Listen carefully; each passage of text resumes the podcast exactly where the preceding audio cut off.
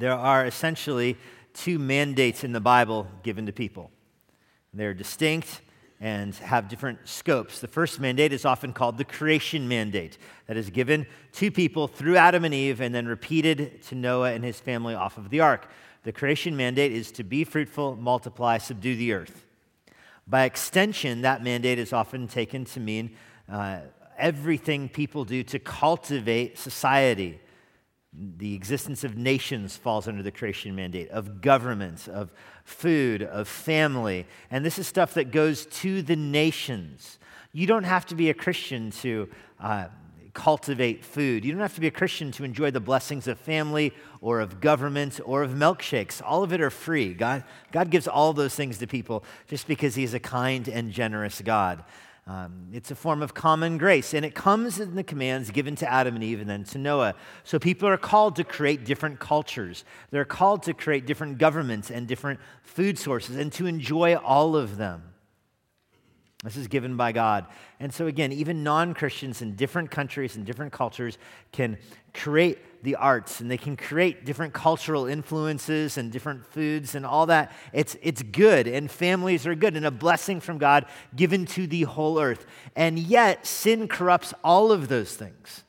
Sin corrupts families. Sin corrupts governments. Sin corrupts food. People put vegetables in milkshakes. Can you believe it? Like sin taints every part of creation. Nevertheless, God has still given the creation mandate to all people.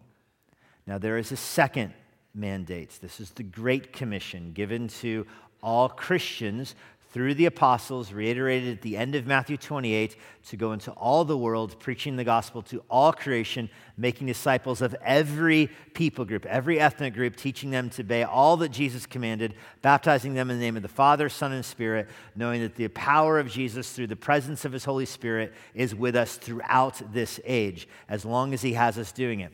The Great Commission is not the same thing as the cultural mandate. The Great Commission, the missionary mandate, is to bring people into a reconciled relationship with God. Sin corrupts all parts of creation, but the Great Commission is not about all parts of creation. It is about meeting people in their uh, disparagement, their separation from God. People have become separated from God through sin. They deserve God's judgment when they die because of their sin, yet God has made a way for their sins to be forgiven and for them to receive the peace of God that comes through Jesus Christ. That's the gospel mandate that people have been given. And that is not given to one ethnic group or one nation, but to all ethnic groups and to all nations. And so the Great Commission is about reconciling people to God. Now, there's all kinds of confusion that comes when people don't recognize the distinction between those two mandates, when they conflate them, or they say the Great Commission is about cultural engagement, about changing societies, about changing governments, about changing nations. That's not true. The Great Commission is about changing people from a wrong relationship with God to a right relationship with God, about bringing people to peace with God. Now, that will, of course, affect society. As people are cleansed from the inside out, that will affect how they function. They'll no longer poison their milkshakes with kale. I mean, that'll be right out. And I'm, being, I'm joking a little bit, of course, obviously, but my joking is to make the basic distinction that, of course, as Christians engage in government and in families and in food, it will look different now that they're Christians, of course. But that is always secondary or tertiary. That's not the goal of the Great Commission. The goal of the Great Commission is not to change governments or to change even families. The goal of the Great Commission is to bring people into a right relationship with God through Christ. And when you confuse those or you conflate the two, it causes all kinds of confusion. Now, to think big picture here, God gives the creation mandate to all the world. He then divides the world into nations and ethnic groups. This is after the flood. The nations go their own way, Paul says in Acts 17. They, God allowed them to go their own way as if they were looking for the Savior in the dark. They can't find him, of course. And then God makes a new nation, Israel. He gives the, the gospel, the promise of a Savior to that new nation. It's implanted in that new nation. Israel is supposed to be distinct from the nations of the world. They weren't sending missionaries to the world. They were supposed to be distinct, ethnically distinct, geographically distinct, linguistically distinct, religiously distinct. They wear their hair differently, a whole thing different, so that the Savior would come to Israel keep the law, fulfill the law that was given to them, and then branch out and be a light to the world. It required Israel being distinct for the kingdom of God to come from heaven to earth through them to the nations. Now, this is in the background of what's happening in Matthew chapter 10. Matthew chapter 10 is the first time in the Bible when God raises up people to send them out as missionaries or to send them out as, as kind of roaming evangelists. The prophets were, of course, raised up and they were told to go rebuke them and rebuke these other people. But these missionaries here, these apostles, this is kind of the prototype of the Great Commission. This is the, the seed of the Great Commission. You're going to see this played out again in Matthew's gospel a couple times. Jesus will send out the 70 later, then he'll send out every Christian in the Great Commission. This is just the prototype of that, but it's the first time in redemptive history God's raising up missionaries to send them out. Now, Matthew 10 is a hard chapter to teach. We're going to be going through it for the next probably two months. It'll take to go through this whole chapter. And it's hard to teach because you have to engage with it at different levels. So, at the most basic level, this is Jesus' instruction to the 12 apostles at this particular time in their life. There are parts of Matthew 10 that do not apply to these apostles in 12 months or in 18 months. Jesus is going to send them out again later, and the instructions will be different to them. In a year and a half from now, they'll be different. Like, for example, here they're not supposed to take a staff or a sword. A year and a half, they're supposed to, they're supposed to go get one. You don't got a sword, sell and get one, okay? So the instructions themselves will change in a year and a half. But then, at a more complicated level, some of this applies not just to the 12, but to all missionaries. And then some of it applies to all Christians. And so you have to engage with this at different levels. And so rather than me going through this with a comb and saying, like, this part applies to all Christians, this part to these missionaries and this part to the only, only the apostles. I'm just going to teach this paragraph and trust the Holy Spirit to apply the right parts to you in your life because most of you aren't missionaries. I see Christine over there, but most of the rest of you are not missionaries. And so some of this will apply to her differently than will apply to you, and some of it will apply to all of you. And I'm just going to trust the Holy Spirit to convict you where you need to be convicted and to make you obedient to where you need to be obedient. And uh, then I can blame God if you're not obeying this the right way. It won't be my fault. All right, verse, let me give you an outline first as we move our way through this. And I take responsibility for the outline. I won't blame the Lord for this one. Three components of kingdom building mission work. Three components of kingdom building mission work. Now, by components, I mean here's three areas or categories of decisions missionaries need to make as they structure their lives to go into the mission field. I'm calling it kingdom building because you probably noticed this. The verse most people are drawn to in this passage as I read it is verse 7 the kingdom of God is at hand. That's what they're supposed to be proclaiming. The kingdom of God is at hand. The kingdom of God is a unique phrase in Matthew's gospel. Uh, in, in Luke um, and Mark, it's called the kingdom of heaven. But in Matthew's gospel, it's puts in the kingdom of God. That's because Matthew's gospel is evangelistic towards Jews that would be offended or stumbled by the label kingdom of, of God. Uh, they would consider it taking the Lord's name in vain. The kingdom of God exists in heaven, it shouldn't be on earth. Now, of course, it's coming to earth. We know this. But Matthew, for the sake of evangelism here, calls it the kingdom of heaven. Commentators basically agree on that, and so we just engage with it at that level. So, the proclamation of these apostles is that the kingdom of heaven, the kingdom of God as the king, exalted in heaven, reigning over the universe, that kingdom is coming to earth and it is coming to earth through the person of Jesus Christ. He has already preached the Great Commission, Matthew 5, 6, and 7, which is about kingdom ethics, ethics for living in the kingdom. He talks about uh, even the Beatitudes, those that will inherit the kingdom of God. Those who are citizens of the kingdom of God are there because they've mourned over their sin, they've confessed their sin, they've come to faith in Jesus Christ, and because of that, they are citizens of the kingdom of God. And the Sermon on the Mount is about kingdom ethics for living as a kingdom citizen in a world where the kingdom of, of God, where our king is in heaven. And the Sermon on the Mount tells you how to live in the meantime. Now, we know in the future Jesus is going to come to the earth and establish his kingdom. But right here it says in verse 7 the kingdom of heaven is at hand. That phrase at hand, it could be rendered at the door. The kingdom of God is outside the door, it is knocking. We went to, Deidre and I and our girls went to a friend's house last night. Uh, we drove there, parked in their driveway, knocked on their door, and we can hear the husband say to his wife, The Johnsons are here. They're at the door. Okay, that doesn't mean we're in the house. That would be weird if we just walked in the house. No, they're at the door. Now, the next stage of that should be invite them in, right? Don't leave them out. So they're at the door. Okay, that's great. Need another 20 minutes? No, you invite them in. And so as you're reading this, the question would be if the kingdom of God is at the door, the kingdom of God is outside, knocking on the door, Jesus says to the 12 apostles knocking on the door, the question would be are the Jews going to open the door and invite the kingdom on in? It's there, knocking. You see him on the ring camera. Is the kingdom going to come in now? And the answer through Matthew's gospel is, is no. They do not invite the kingdom in. The king is outside knocking. The kingdom of God is in their midst, Jesus says, meaning he is there. The king is there. His teaching on the kingdom is there. The kingdom of God is at hand. It is at the door. The Jewish people say no. In fact, you want to talk about conflating the two kingdoms here. Jesus is the true king of heaven who is on earth, offering them the kingdom of heaven.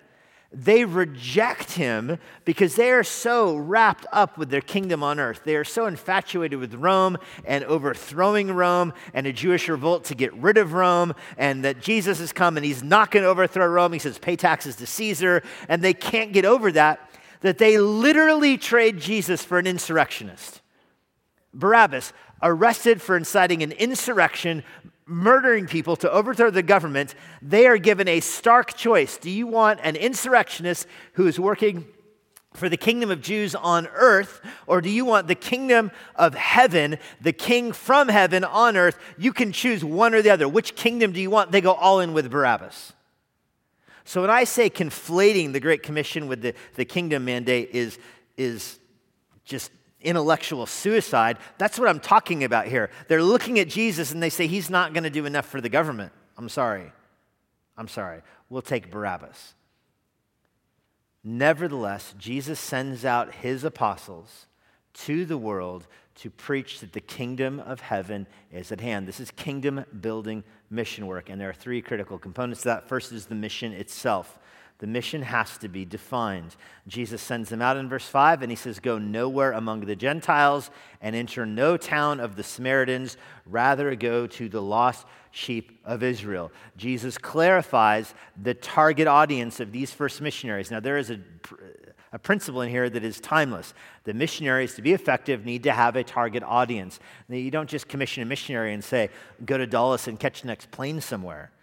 No, you, you commission a missionary who is trained for a specific cultural environment, who has done language training, who understands the culture he or she is entering into and is equipped to engage with that culture. That's a specific training and a specific commissioning. And you see that even patterned right here, where Jesus tells these 12, You are going to Israel. Do not go to Samaritans, do not go to the Gentiles, uh, because that's not their target. So part of it is just cultural. These are 12 people from 11 people from Galilee, uh, fishermen. They're not educated except for one of them. They, are not, they're not politically inclined except for one of them. They don't have money except for one of them. They're all from Galilee except for one of them. I mean, you get all the exceptions, but that's who these people are. They're not going to go to Mars Hill and debate with Greek philosophers. You know, leave that for Paul. That's much later. These dudes are going to go to Israel.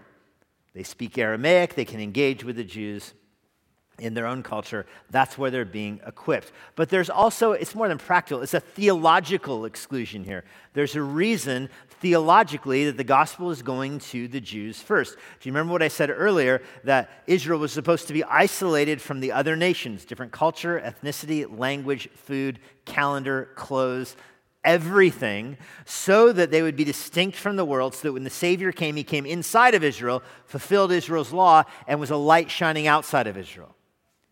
The best way to reach the Gentiles, the nations, was from inside of Israel by fulfilling their law to show that, that Jesus is sinless, that he's fulfilled all righteousness, so that he can be a light to the Gentiles. So when Jesus says, don't go to the Gentiles, it's not because he doesn't want Gentiles saved. It's because the best way to reach Gentiles is through first to the Jews to fulfill their law, second to the Gentiles in Matthew chapter 4. So we're going before this. Back in Matthew chapter 4, a year earlier than this, it says that Jesus came to Galilee because Galilee was the light to the nations. There were highways from uh, Lebanon and Egypt and the Middle East that all converged in Galilee along the Sea of Galilee. That was a place to reach Gentiles, but it was a Jewish place. And so Jesus comes to Galilee to be a light to the nations, Matthew 4 says. But first, he has to go to the Jews. And this is not confined just to this little window of time here. You see it Romans chapter 1, don't you? Romans 1:16, a very common memory verse. I'm not ashamed of the gospel of Jesus Christ because Romans 1:16 says it brings salvation. It's the power of God for salvation to everyone who believes. And sometimes we end the sentence there, but it's I'm not ashamed of the gospel of Jesus Christ. It is the power of God for salvation to everyone who believes, to the Jew first, and then to the Gentile. That's Romans says that. And Romans is an anti-Gentile. It's literally called Romans. Did you notice that before? Like it's it's not Hebrews we're talking. Like in Hebrews, you would expect that. In Romans, the gospel goes to the Jew first and then to the Gentile. And this has both good and bad news. Romans 2, verse 9 says that God will judge the Jew first and then the Gentile. Those who reject the gospel will be judged by God, beginning with the house of God, the Jew first, then the Gentile. Then the Gentile. But Romans 2.10 says that all who believe will be rewarded by God, the Jew first and then, then the Gentile.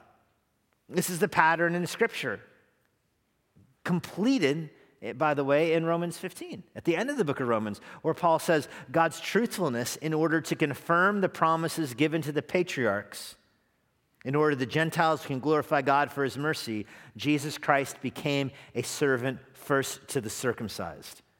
It's a hard sentence to diagram, but if you understand the point of it, Jesus became a servant to the circumcised, to the Jews to confirm the promises given to the patriarchs. What promise was given to the patriarchs? Well, you go back, the promise to Abraham, to Isaac, to Jacob, who is renamed Israel, is that the nations of the world will be blessed through the seed of Abraham. The gospel goes to Abraham by the promise that one of his descendants will be the Savior, then the nations of the world will be blessed as they relate to that person.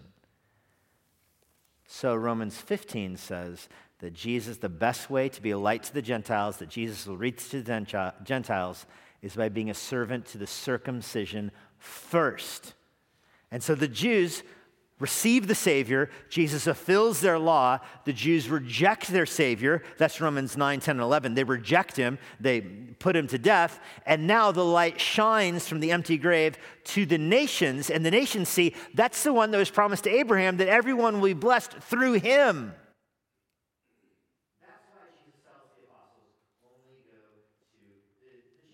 The lost sheep of Israel. That's languages from Jeremiah 50. The, Jew, the Jewish leaders were the shepherds, the sheep were Israel, and yet the, the Jewish leaders were bad shepherds, Jeremiah 50 says. They were eating the sick sheep and they were fleecing the sheep and abusing the sheep. And so God says, I myself will be their shepherd. I'll come to them, I'll be the shepherd. And so Jesus comes as the shepherd of the sheep, and yet the sheep bite and the, the bad shepherds kill the good shepherd. And Jesus says, But don't worry, I have these sheep in the Jews but I have other sheep in other folds also. I'll bring them too. I'll get a big flock from all over the world. But first, he comes to his own sheep. Matthew 25 is a great story, and then I'll move on from this. Matthew 25, Jesus says, I was only sent to the lost sheep of Israel. And the Syro-Phoenician woman, uh, she's meaning she's Syrian, Iranian, she comes to Jesus and asks for, for healing. And Jesus says, I'm only here for the Jews. Do you remember her response? Like, but even the dogs can eat the crumbs off the floor, right? It's kind of a cool line. And Jesus says, I haven't seen this much faith in Israel. And healing is granted to her. That's the pattern. Why was Jesus in that took place in Lebanon, by the way? Why was Jesus in Lebanon then? Because the Jews had run him out. And now he's healing Gentiles while telling them, I came only for the Jews. As a Gentile myself, I like that. Like, I love that I love that crumbs are for dogs. I love that. I'll take those crumbs. Thank you very much, Lord. What a great promise. But the apostles were told, You're going to go to the Jews, bring the gospel to them, and tell them the kingdom is here. And they, of course, reject the gospel. Uh, they, they, the, the Jews reject it because you know, they've confused their kingdoms. They want their earthly kingdom. But first, the, the, pattern is missionaries need to have a precise target audience to be equipped to engage with them, not to just randomly roam the world, uh, but to have people that you're trained and engaged to equip. That's even patterned by this first encounter here. Second, the means. The means is dependent. And missionaries are supposed to be dependent upon the Lord. Now, first of all, they're given these signs to confirm their message. In verse 8, heal the sick, raise the dead, cleanse lepers, cast out demons. You receive without paying, give without pay. Jesus says, I didn't charge you to be in my school here, apostles. Uh, Jesus didn't charge tuition for the apostles. They didn't pay. I mean, it cost them everything, but they didn't pay. It's like an NCAA Division One football athlete. You know, they get their tuition for free. They don't have to pay tuition, but it costs them their whole soul. That's what Jesus is talking to the apostles about. You didn't have to pay for this. It's going to cost you everything. You're all going to die for this message. Your whole life is going to be built on this. But on the other hand, I'm not charging you anything. And so he tells them, because I didn't charge you anything, you don't charge other people for this. And he has to say that because imagine the temptation. What's one of the things they can do? Raise the dead. I mean, how? If you want to raise a lot of money fast, there's a way to do it. You don't need to launch a line of sneakers. Here's a better way. You want to raise a lot of money fast? You can raise a dead person. How much do you think a parent would pay to have their child raised back to life? How much do you think a grandparent would pay to have their grandkid raised back to life? I mean, I don't know if you thought of that passage from this perspective before, but that's what Jesus is saying. You can raise the dead, do not charge a nickel for it. That guards their hearts. Don't grow copper in your belts, he says. Don't grab extra gold and extra silver, fill out your money bags. Don't even have a money bag. Because you could imagine the temptation is like, oh, I'm not charging. I'm not getting money for this. Like your money bag seems to be growing. Oh, that's just my walking around money. That's just, you know, of course it's growing. And Jesus says, don't even, he's probably looking at Judas when he says this, by the way. Judas, put that money bag away. like, no, it's just my own personal money bag. I need snacks. Put it away, Judas. You don't even have a money bag. You're not in this for the money. Do you remember when Simon the magician in Acts chapter 8 saw all the miracles the apostles could do? He tries to pay them for it. And Peter, he hadn't read Matthew 10 yet. And Peter says, May your silver perish with you because you think you can buy the gift of God. Forget about it. That's what Jesus tells them. I'm letting you do this for free. Don't you dare charge people. Well, you can imagine them right away going, Well, how are we going to eat? Well, people will give you money, they'll give you food. They'll give you money for food. You're not making yourself rich, that's why no money bag. But if they give you a gift for ministering to them, take the gift. You know, buy food with it. Buy a place to sleep. You need a bed to sleep on? Get a place to sleep. You need food? Get food. That's okay. Just don't grow your purse. And there's no rules given here about how much money you're allowed to have. Enough for three days, that's okay for a missionary, but three weeks, that's right out. No, there's no rules like that. It's just wisdom. It's going to vary culture to culture, of course. But the general principle, which we still follow today, by the way, missionaries raise support by the month. You know, they're not squirreling away cash. They raise support month to month, and they go somewhere and, you know, they minister and people give them gifts, and that's fine. And they can live off of those gifts, and you go somewhere else and they don't give them gifts. That's fine also. You know, Paul had that model. Some people, the Philippians and the Thessalonians, gave him all kinds of money for his ministry, but not the Corinthians. And they said no. And if they would have, Paul would have said no, because I don't want to be in your debt. That's a normal pattern for, for ministry. And that applies not just to missionaries, by the way. That's true in pastoral ministry. That's true in you know, any kind of teaching or preaching ministry for, for the Lord. I will often be asked when I'm going to preach somewhere, you know, what do you charge? You know, I'm signed up to preach at a church and fill their pulpit or preach at a conference, and I'll get an email. What do you charge? Like, oh my goodness. I don't charge anything. You know, I'm not am I supposed to, how do you respond to an email like that? And I'll get it sometimes from couples I'll be doing a wedding for. I scheduled to do a wedding, and like in a few days before the wedding, I'll get an email. By the way, how much do you charge for a wedding? And I once answered it in what I thought was a very funny way. Because it's, you know, I've seen the wedding books. I'm like, I have different packages for you. The silver package is I'll, I'll do your wedding, but my assistant will sign the wedding license. The gold package is Deidre and I will come to the rehearsal. And, and the platinum package for, you know, like $3,000 is we'll be at the rehearsal and we'll be in your pictures. And they wrote back and said, we'll take the gold package. so I had to write back and be like, it was a joke. I don't actually have packages.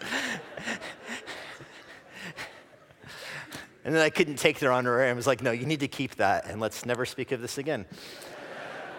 and by God's grace, they're in the 11 o'clock service, which will not get this story.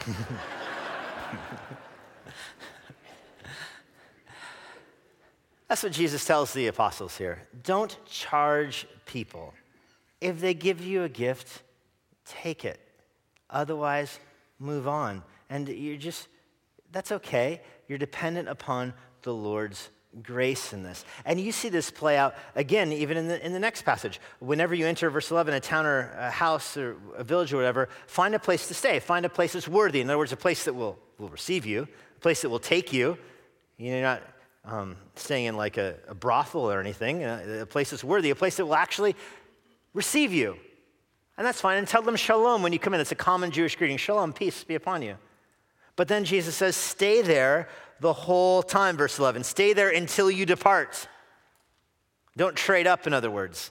And whenever I read this, I think of a very concrete illustration from my life. I used to travel to Yucca Valley to preach at a church in Yucca Valley, California, in the middle of nowhere, right outside 29 Palms Marine Base. I know many of you have been there. I used to preach at First Baptist Yucca Valley. And my first time there, you know, I'm preaching in the morning and the evening, and this elderly couple says, Oh, you're here all day. Why don't you come stay, rest at our house in the afternoon? I'm like, yeah, great. I'll do it. So I go to their house. They, they lived in an actual trailer park. They had this uh, sofa that was totally deteriorated. They had a game show on at like a thousand decibels, and a diseased cat that wanted to sleep on me, and like this gross nacho stuff on the table from like a different presidential administration. like, thank you so much for your hospitality. I'll be fine on the couch. This is going to be great. Well, next weekend I go back to that same church, and this other couple comes and says, Oh, you're staying at that family's house. Why don't you come stay at my house instead? We have like four swimming pools and a personal masseuse and peeled all. No, I'm exaggerating a little bit. But they're like, we have a really nice house up in that part of the town over there with a swimming pool and, and everything. You'll be much more comfortable here. And there's like a little war in my heart. I'm like, hmm, the house with four swimming pools. You know what? I'm committed to the nachos and the game shows and the diseased cat. I'm in. If the Lord would have wanted me to be at the house of the four swimming pools, I would have met you guys first. I mean, that's the bottom line. Instead, I'm off here. And you can probably think of your own illustrations from your own life about this kind of thing. But the principle is you go where the Lord leads and you don't trade up in ministry. You're just content with the doors the Lord opens. You can see how this would be particularly tempting in a mission field when you're going to a new nation, a new place, you don't know anything. You don't know the right people in the church. You don't know that stuff. You just have to be led by the Lord. So you're dependent on the Lord's direction. That's the means. And then, thirdly, the message. Your message has to be decisive. In the mission field, your message has to be decisive. So, first of all, notice how the message goes out. If you go back up in verse 7, the second word in English, proclaim, and the Greek word kerusso, cry out. It's the word that becomes an English word. It's usually translated preaching. And we, make all kinds of derivatives of it preaching, preachers. You know, the uh, uh, preached. It's this idea of the sermon proclaimed. That's the means or the method here the gospel is supposed to go out into the world. The message is one through preaching, proclamation. And the content of the sermon here is the kingdom of God is at hand. That God is making a way for his kingdom to be realized and experienced on earth. This is a Sermon on the Mount kind of stuff. And the disciples, they didn't have the full gospel message. They did, this is a year before uh, Peter forbids Jesus to go to the cross, you know, so they don't have the cross in their radar. They don't have the empty grave in their radar, obviously not. They don't know the full gospel. I think there was enough Old Testament information that should have led them there, but they haven't realized that yet. Like I said, it's going to be a full year from now where Jesus, where Peter tells Jesus, "I forbid you to go to the cross." But for now, they don't have that thing. But they do know the Sermon on the Mount. They do know the miracles in Matthew eight and nine. They do know everything that Jesus has done and what he's preached, and they're probably just going to steal his Jesus' sermon and go preach that. It's probably what they're going to do. But notice that they're going to be preaching. That's the means that God has appointed for, for men, anyway, to build the church. He's given them that. And their message in verse 8 is verified healing the sick, raising the dead, cleansing lepers, casting out demons.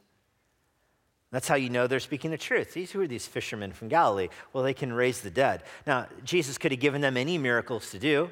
He could have let them fly. They could have jumped off the roof of the temple and be caught by angels. I mean, he could have had them do all kinds of things, teleport here to there. That could prove their message. But he gives them very specific miracles to do because these miracles showed the compassionate nature of God and they showed the undoing of the curse. And Mark's version of this makes that even more clear. They were sent to preach the gospel verified in this way. Jesus is undoing the curse through the gospel. The sin in the world brings death. Jesus can undo that. Sin is like leprosy. It corrodes you, it dulls your senses, it roads you away until eventually kills you. The gospel can undo that.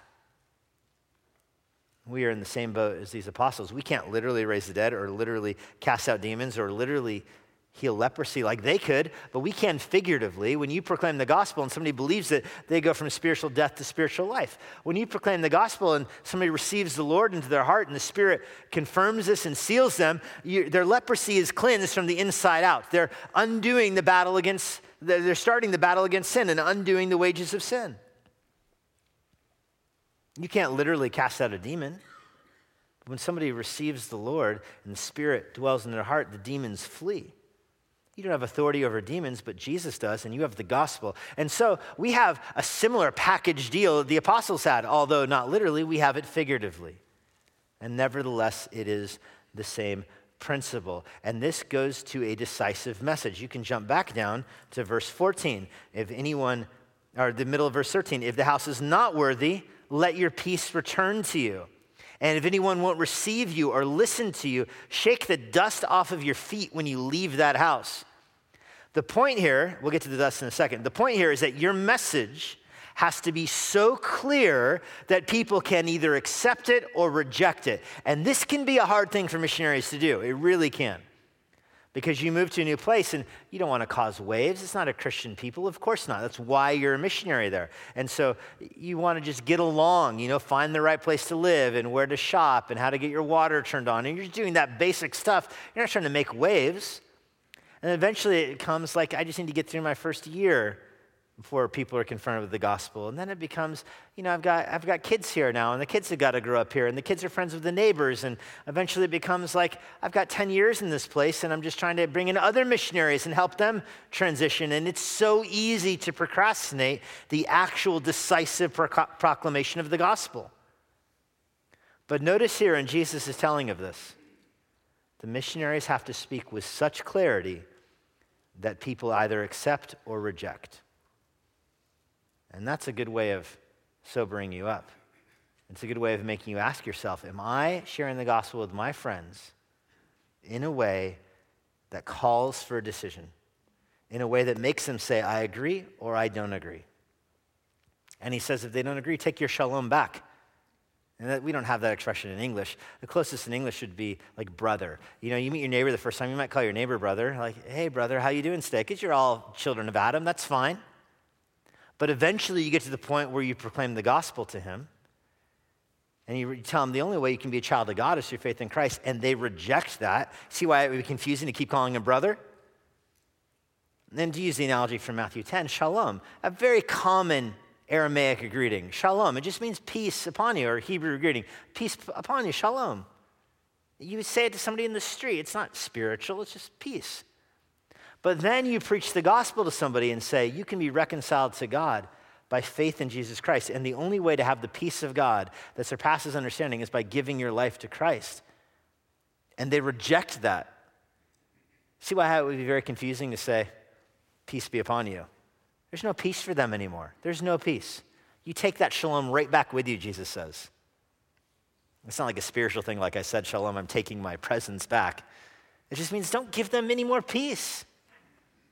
Wipe the sand, the dust off your sandals, he says. Again, we don't have this in the United States. Uh, our, our culture is different on the world stage. You go to somebody's house, the first thing you ask when you go to somebody's house in our, in our culture is, Do you want me to keep my shoes on? That would be a very weird question in the rest of the world. Do you know how rude it would be to keep your shoes on in somebody's house in just about every other culture in the world? Like, you wouldn't ask that. It'd be like, it'd be like asking, Oh, nice dinner. Do you want me to spit on it for you? You want me to keep your shoe, my shoes on in your house? You got to be kidding. Your shoe, you're walking in the bathrooms with your shoes. You don't wear shoes in the house, in somebody's house, walk on their mats. No, of course not. And the Jewish world is like that. And so Jesus says, You leave that house, strap your sandals on, and wipe all the unclean sand and muck off your shoe at the person who rejects the gospel. You're not throwing it at him, but it's saying, like, you are unclean by your rejection of Jesus Christ. By the way, you see this in the book of Acts. When Paul and Barnabas, child of encouragement, Barnabas, I didn't know he had it in him. When the Jews reject Paul and Barnabas at the end of Acts 13, do you remember they wipe off their sandals at them and leave? We don't really do that today. Although Jerry Vines tells a story, former president of the Southern Baptist Convention, getting fired from a church in Mobile, and he piles his family in a station wagon and drives up to that long bridge that goes out of Mobile and pulls over at the center of it and wipes his shoes off at Mobile and gets back in and drives to Florida. that's, that's descriptive, not prescriptive. I'm not telling you to do that. That's his own story. But that's what Jesus says here. And then he says this I tell you, it'll be more bearable on the day of judgment for the land of Sodom and Gomorrah than it will be for those people that reject your message. Sodom and Gomorrah, they had such a low bar for truth. God's going to destroy you unless you repent. And what repentance can even look like is just follow Lot out of the city. Go with him. Lot tries to get his sons in laws, and they think he's joking. Uh, you don't get a lower bar than this. Like, go ahead and follow me away from the fire and sulfur raining down from heaven. That was it. They ignore Lot, and they are consumed by God's judgment. Jesus says it'll be worse for somebody that rejects Christ and rejects the message of the gospel than it will be for those in Sodom and Gomorrah. The implication is that people in Sodom and Gomorrah hardly knew anything. They knew about the reality of hell, of course. They knew about the reality of judgment. They didn't care and they experienced it. Anybody who has sat under any Christian teaching or has had an encounter with any missionary should know more than that. And that is meant as a little bit of a rebuke to missionaries that have not communicated the gospel that clearly to somebody that people don't know more than those in Sodom and Gomorrah. It's meant as a rebuke to us to make us think through are we communicate when we're evangelizing our friends and coworkers? Are we in a communicating in a better and more clear way than even Lot was? But it is most specifically meant as a rebuke for somebody who thinks they can reject the gospel and still be okay with God. And this describes the power of hell fire and sulfur consuming people. And Jesus says, if you reject the gospel, it is worse for you than that. So notice the disciples preached a decisive message. And it is worth asking you if you're here today and you are not a Christian, you have heard more of a message than those in Sodom and Gomorrah. You have more knowledge of the truth. Those in Sodom and Gomorrah, they didn't know about the cross. They didn't know that Jesus led a sinless life and died on the cross, bearing the penalty for sin. They didn't know that. They didn't know that he rose from the grave on the third day and that the grave is empty at this very moment. They have no idea about that.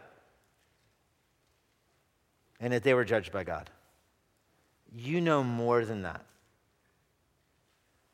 And so it's worth asking yourself you know more than those people who are judged by God. Do you have any knowledge of God's peace? The only way you can know the shalom of God is through Jesus Christ.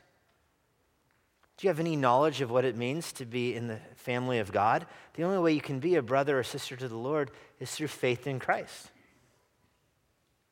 Do you have any hope of standing before God for judgment? The only way you have hope is through faith in Jesus Christ. If you're a Christian here today, I hope this message might provoke you to think about the mission field. Matthew 9, just six verses before this, Jesus says, The harvest is plenty, the workers are few. Harvest is an idiom for judgment. God is going to judge the nations with a sickle, and he's going to cast the wheat into heaven and the tares into the fires of hell. That's coming. He wishes there were more workers to work the field. If you're here as a Christian, I hope your idea and your conscience is at least open to that. Some of you can go to the mission field directly, some of you can go indirectly through praying for missionaries and giving for missionaries. But if you're here today and you're not a Christian, the even more basic question the only way you have access to the peace of God is through placing your faith in Jesus Christ. God, we're grateful that your message has gone to the world through the apostles first, and through 70, and then through the 120 in Acts, and now through every believer. We pray that we would indeed be a light to the nations and those people in far off places would hear about the gospel. I pray for those in our own midst that have never given their life to you. We pray today that their hearts would be open to the truth of Christ. And we ask this in his name. Amen. And now, from parting word from Pastor Jesse Johnson. Thanks for joining us. If you're in the Washington, D.C. area, I would love to see you at Immanuel Bible Church. For more information on our church or our current service times, go to ibc.church. For more information about the Master's Seminary and their Washington, D.C. location, go to tms.edu. I hope this resource has been a blessing to you and it helps you seek the Lord daily, serve others around you, and share the gospel with boldness.